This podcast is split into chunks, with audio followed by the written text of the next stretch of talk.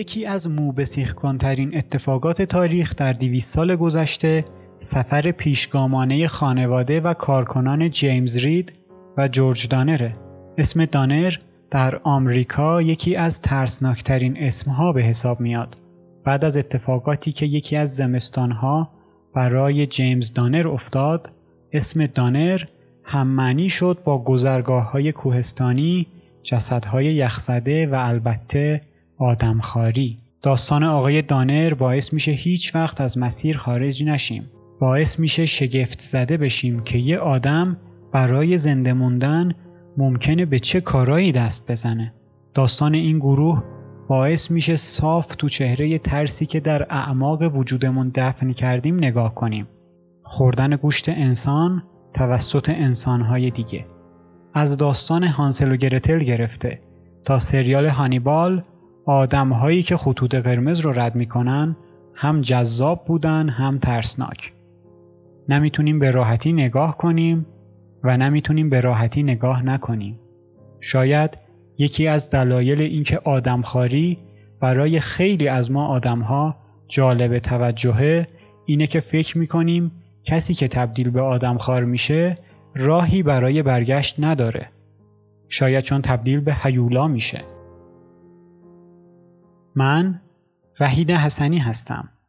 شما به واهمه گوش می‌کنید.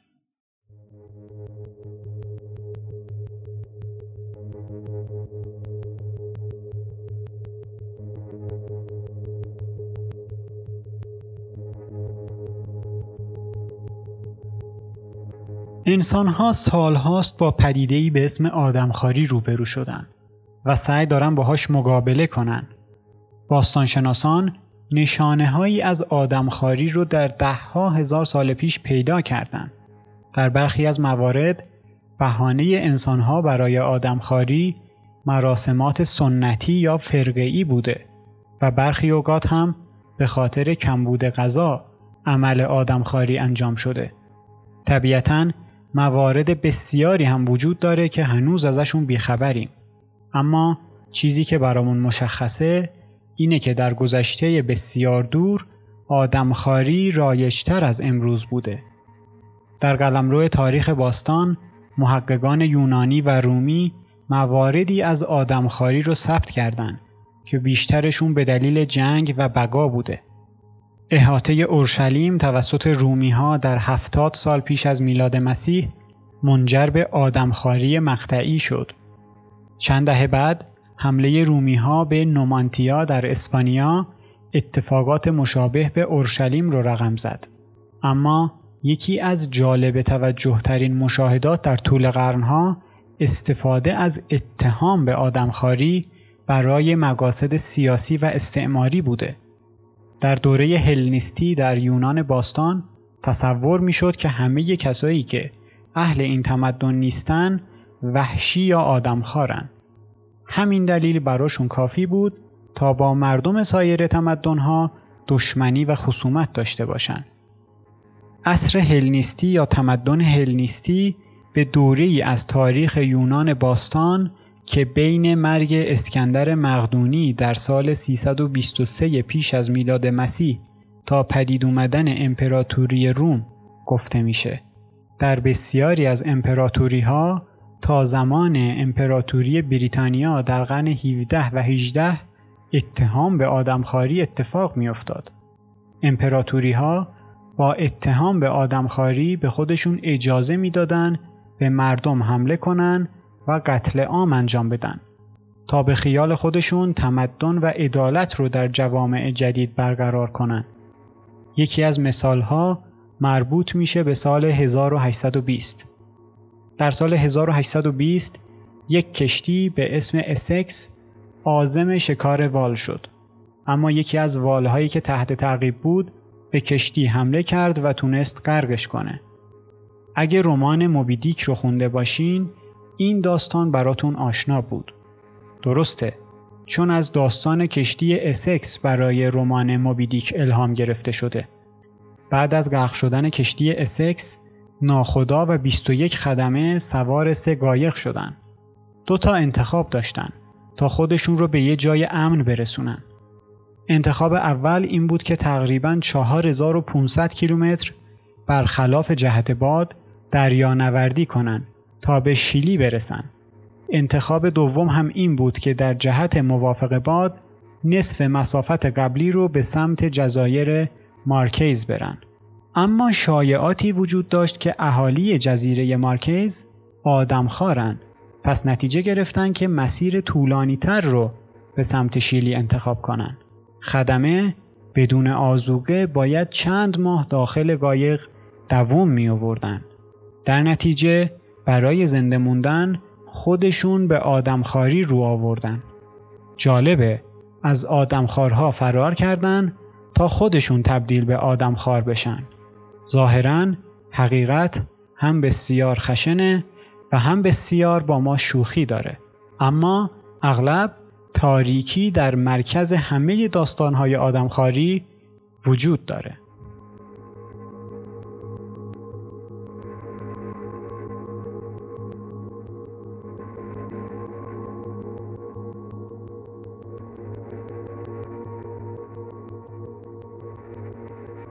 تقریبا در مرکز تمامی داستانهای آدمخواری کسانی که گوشت انسانهای دیگر رو خوردن اثرات ماورا و طبیعی پیدا کردند.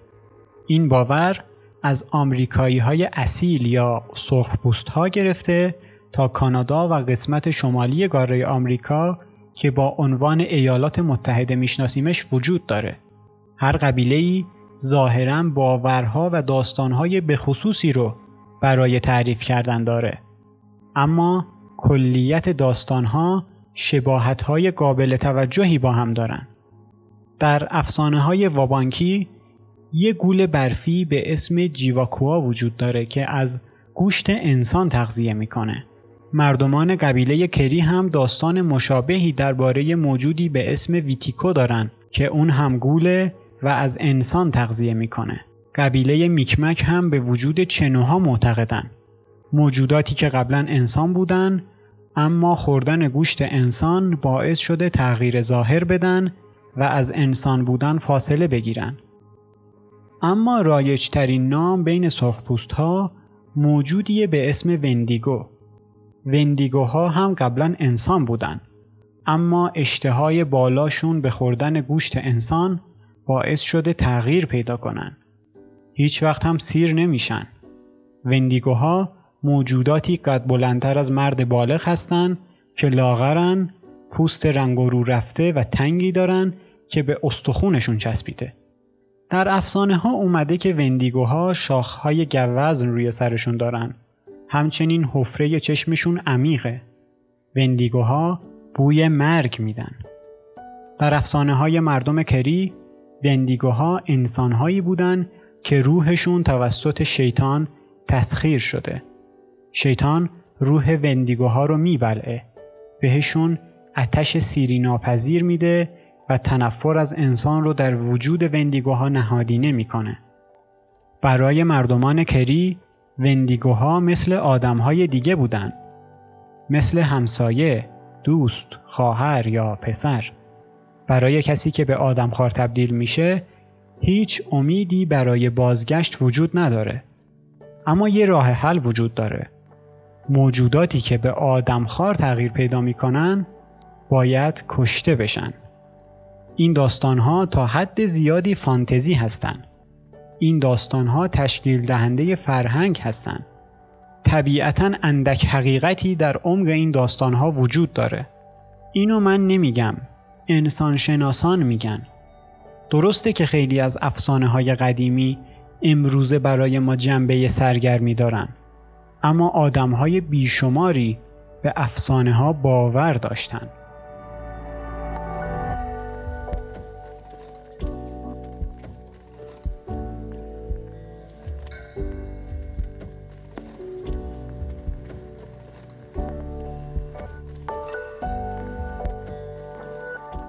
آقای سویفت رانر یکی از سرخپوستان اهل قبیله کری بود که در غرب کانادا زندگی می کرد.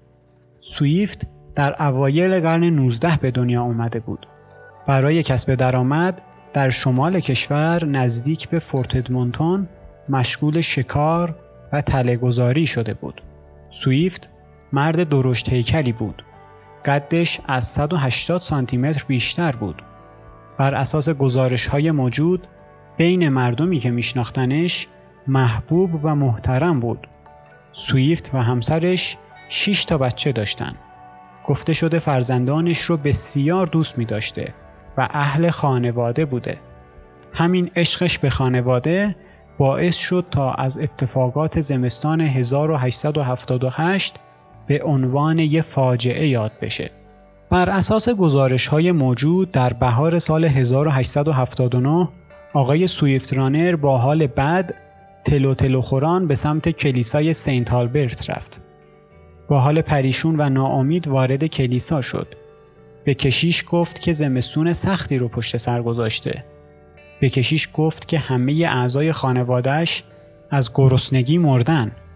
سویفت تنها عضو خانواده بود که موفق شده بود زنده بمونه. اما از نظر کشیش یک کاسه ای زیر نیم کاسه بود. ظاهر سویفت شبیه کسایی نبود که کل زمستون رو گرسنگی کشیده باشن. سویفت یه مرد 90 کیلویی سالم و سرحال بود. مشکل بعدی کابوس هایی بود که هر شب سویفت می‌دید. کابوس ها باعث می شدن سویفت هر شب تو خواب فریاد بکشه.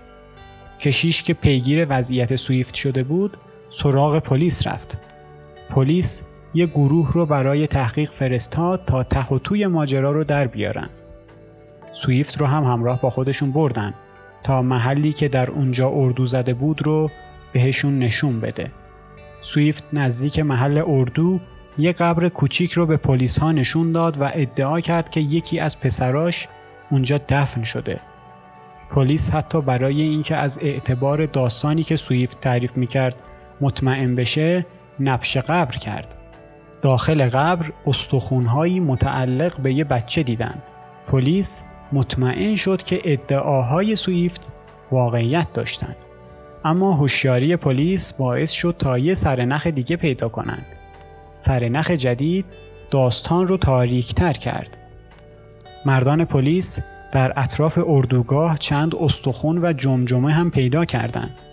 استخونها و جمجمه ها کم نبودند. همه جا به چشم میخوردن.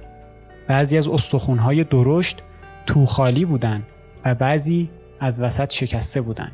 میشه نتیجه گرفت که شخصی مغز استخونها رو مکیده. تکه های گوشت و دسته های مو هم پیدا شد.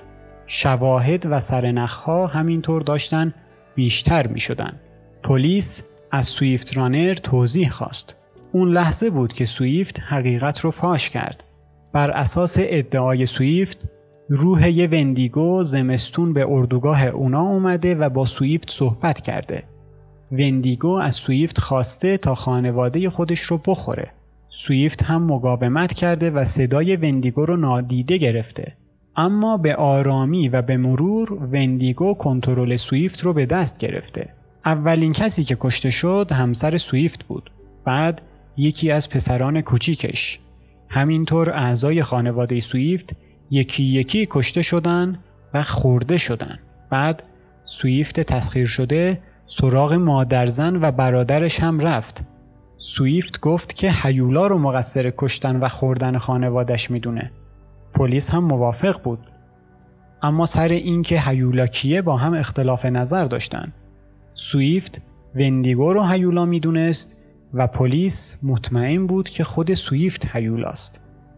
اعضای پلیس استخونها رو جمع آوری کردند و به همراه سویفت به مرکز پلیس تحویل دادند. در 8 آگوست 1879 دادگاه تشکیل شد. گازی و اعضای هیئت منصفه داستان سویفت درباره وندیگو رو باور نکردند. از نظر دادگاه سویفت قاتلی بود که اعضای خانوادش رو کشته و باید اعدام بشه. در 20 دسامبر 60 نفر برای تماشای اعدام یک قاتل جمع شده بودند. یکی از شاهدان اعدام که چند باری شاهد اعدامهای مختلف بود بعد از به داراویخته شدن سویفت جلو رفت و به ران سویفت ضربه زد تا از مردنش مطمئن بشه. بعد گفت دوستان این زیباترین اعدامی بود که تو عمرم دیدم.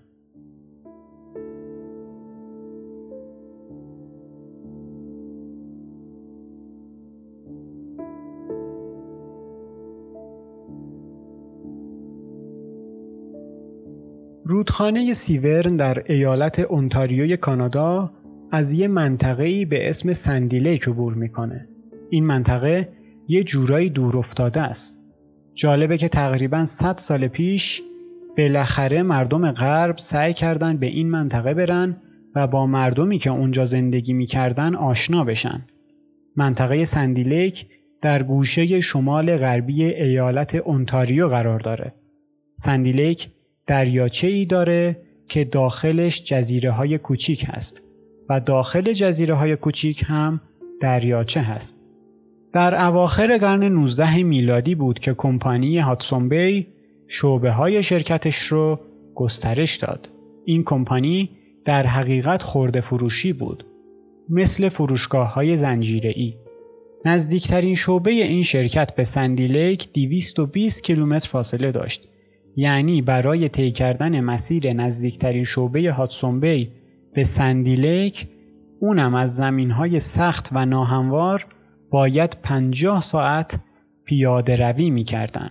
خب این از محل داستان. بریم سراغ شخصیت اصلی. جک فیدلر در دهه 1830 متولد شده بود. شایدم چهل. تاریخ دقیق تولدش مشخص نیست. اما می‌دونیم که از سرخپوستان اهل کری بود و شغلش هم خرید و فروش بود آقای جک فیدلر از فروشگاه های هادسون خرید می‌کرد و به سندی لیک می‌رفت تا کالاهایی که خریده رو اونجا بفروشه. به خاطر شغلش هم با آدمهای زیادی برخورد داشت. جک فیدلر پسر یکی از اهالی مهم سندی لیک بود که با عنوان شمن میشناختنش. شمن یه اسم نیست، یه عنوانه، یه لقبه. مثل کت خدا یا ریش سفید. شمن کسیه که مراسمات سنتی، فرقعی یا مذهبی رو اجرا می‌کنه مثل یک کشیش پس گفتم که جک فیدلر پسر شمن روستا بود در طول عمرش پنج بار ازدواج کرده بود و فرزندان زیادی داشت بعد از مرگ پدر جک در سال 1891 جانشین پدر شد رهبری مردم سندیلک رو بر عهده گرفت کار سختی هم نبود کل جمعیت سندیلیک حدود 120 نفر بود. بعد از اینکه جک به مقام شمن قبیله رسید، سعی کرد تا به رسم و رسومات باستانیشون پایبند بمونه. همچنین نباید اجازه می‌داد تا از سمت تمدنهای غربی تاریکی به سمت قبیلشون بیاد. حتی شایعه هایی هم هست که جک فیدلر توانایی شفا دادن بیماران رو هم داشت. اما مهمترین وظیفه جک دفاع از مردم قبیله در برابر وندیگوها بود. گاهی حتی به شکار وندیگوها هم می‌رفت. شاید به نظرتون داستان جک فیدلر شبیه به داستانهای comic book ی یا فیلمهای هالیوودی شده باشه. بعیدم نیست چون به یه جور ماده مخدر توهمزا اعتیاد داشت. جک فیدلر ادعا کرده بود که در طول زندگیش چهارده وندیگو رو کشته. البته این رو هم گفته که به سراغ شکار وندیگوهایی هیولا مانند قد بلند با شاخ و اندام استخوانی نرفته. به گفته جک شمنهای دیگه از قبایل اطراف بعضی از مردم رو به وندیگوهای انسانی تبدیل می‌کردن تا به قبیله جک حمله کنن و گوشت انسانها رو بخورن. جک هم با برادرش جوزف به شکار همین وندیگوهای انسانی می‌رفته. اما فقط کشتن کافی نبود. چون معتقد بودن روح وندیگو از انسانهای تسخیر شده خارج می شده و جسم انسانهای دیگر رو تسخیر می کرده. در نتیجه وندیگوهای انسان نما رو بعد از کشتن سریعا می سوزوندن. برای مردم سندیلک و بیشتر سرخپوستان اصیل وندیگوها بیشتر از داستانهای تخیلی بودند. وندیگوها ریشه در سنتهای باستانی داشتند. مراسمات ویژه‌ای برای وندیگوها برگزار می‌شد. سرخپوست ها دائما از خطر وندیگوها می‌گفتند و برای مقابله آموزش می‌دیدند. رسم و رسومات باستانی سینه به سینه نسل به نسل جلو اومدن و با دنیای مدرن ادغام شدند که نتایج فاجعه باری به همراه داشت.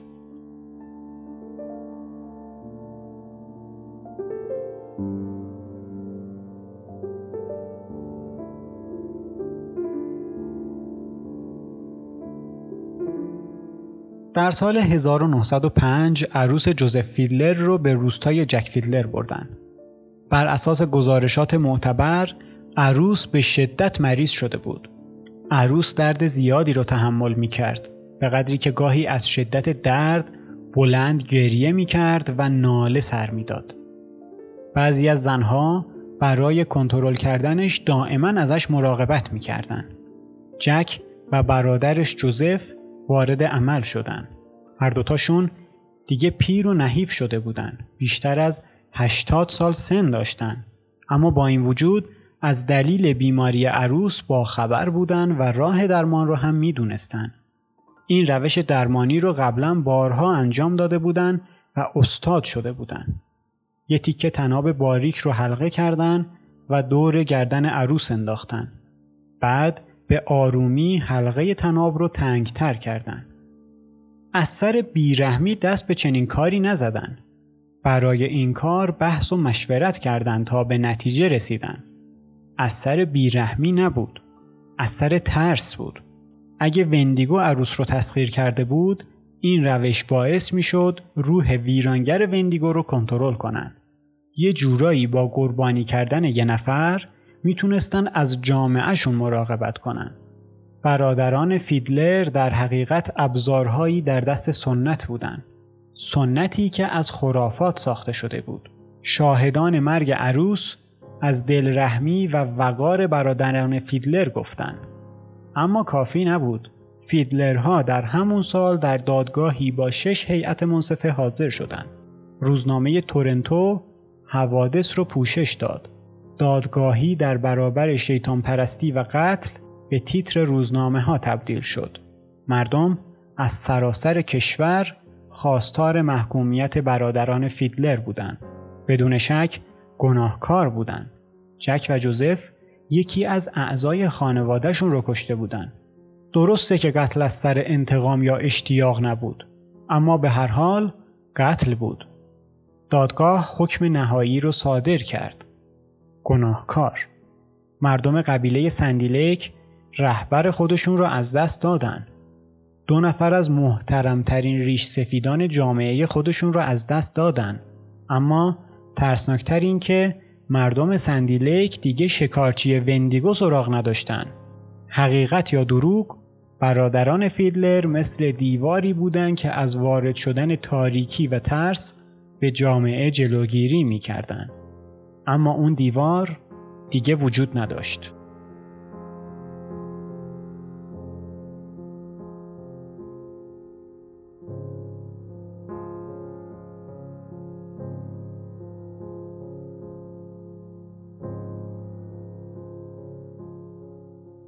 خرافات گاهی پاسخهای قابل قبولی برای سوالات ما هستند. باعث میشن ترس هامون رو آروم کنیم. از بچه های اشتباهی در ایرلند گرفته تا خوناشام های نیو انگلند. داستان هایی که تعریف می‌کنیم رازهای غیر قابل توضیح رو باورپذیر می‌کنن. آدمخواری موردیه که بسیاری از انسانها در طول تاریخ ازش حراس داشتند. ترس ما از آدمخواری به خاطر این نبود که می ترسیدیم بعد از خوردن گوشت انسان تبدیل به یه حیولای ماور و طبیعی بشیم. نه. ترس ما خیلی ریشه ای تره. ما می ترسیدیم که آدمهای دیگه به ما به عنوان غذا نگاه کنن. حقم داشتیم. تاریخ پر شده از آدمهایی که خط قرمز رو رد کردن. اونم نه به خاطر اینکه زندگیشون در خطره یا چون انتخاب دیگه ای ندارن. دلیل تاریکتری داشتن. باور عمیق به سنت ها، مشکلات روانی، اتش به خشونت و دلایل خیلی بیشتر دیگه. این دلایل هرچی که باشن فرقی نمی‌کنه. به ما ثابت شده که حیولای واقعی انسانها هستن. هر کاری از دست انسانها برمیاد. احتمالاً جک فیدلر همینو می‌دونسته. در سیوم سپتامبر 1907 جک به همراه یکی از پاسبانها در حال پیاده روی بود که موفق شد به جنگل فرار کنه. جک خودش رو با کمربندی که به همراه داشت خفه کرد. برادر جک یعنی جوزف هم در زندان به بیماری سل مبتلا شد و مرد. در سی‌ام جولای 2008 یکی از مسافران اتوبوس مسافربری گری‌هاوند به راننده حمله کرد و کشتش. اسم راننده تیم مکلین بود و اسم قاتل وینس ویگانگ. قاتل به کشتن راننده راضی نشد. چند بار با چاقو بهش ضربه زد. سرش رو قطع کرد و بعد جسد رو خورد. آیا قاتل دیوانه بود یا روح شیطانی تسخیرش کرده بود؟ قطعا پاسخ دادن به این سوال غیر ممکنه. اما دادگاه رأی به دیوانه بودن این شخص داد. در پایان آقای وینس ویگانگ قاتل رو تحت تدابیر شدید امنیتی زندانی کردند. اما کمتر از ده سال بعد یعنی ماه می سال 2015 آزاد شد و به آگوش گرم جامعه برگشت.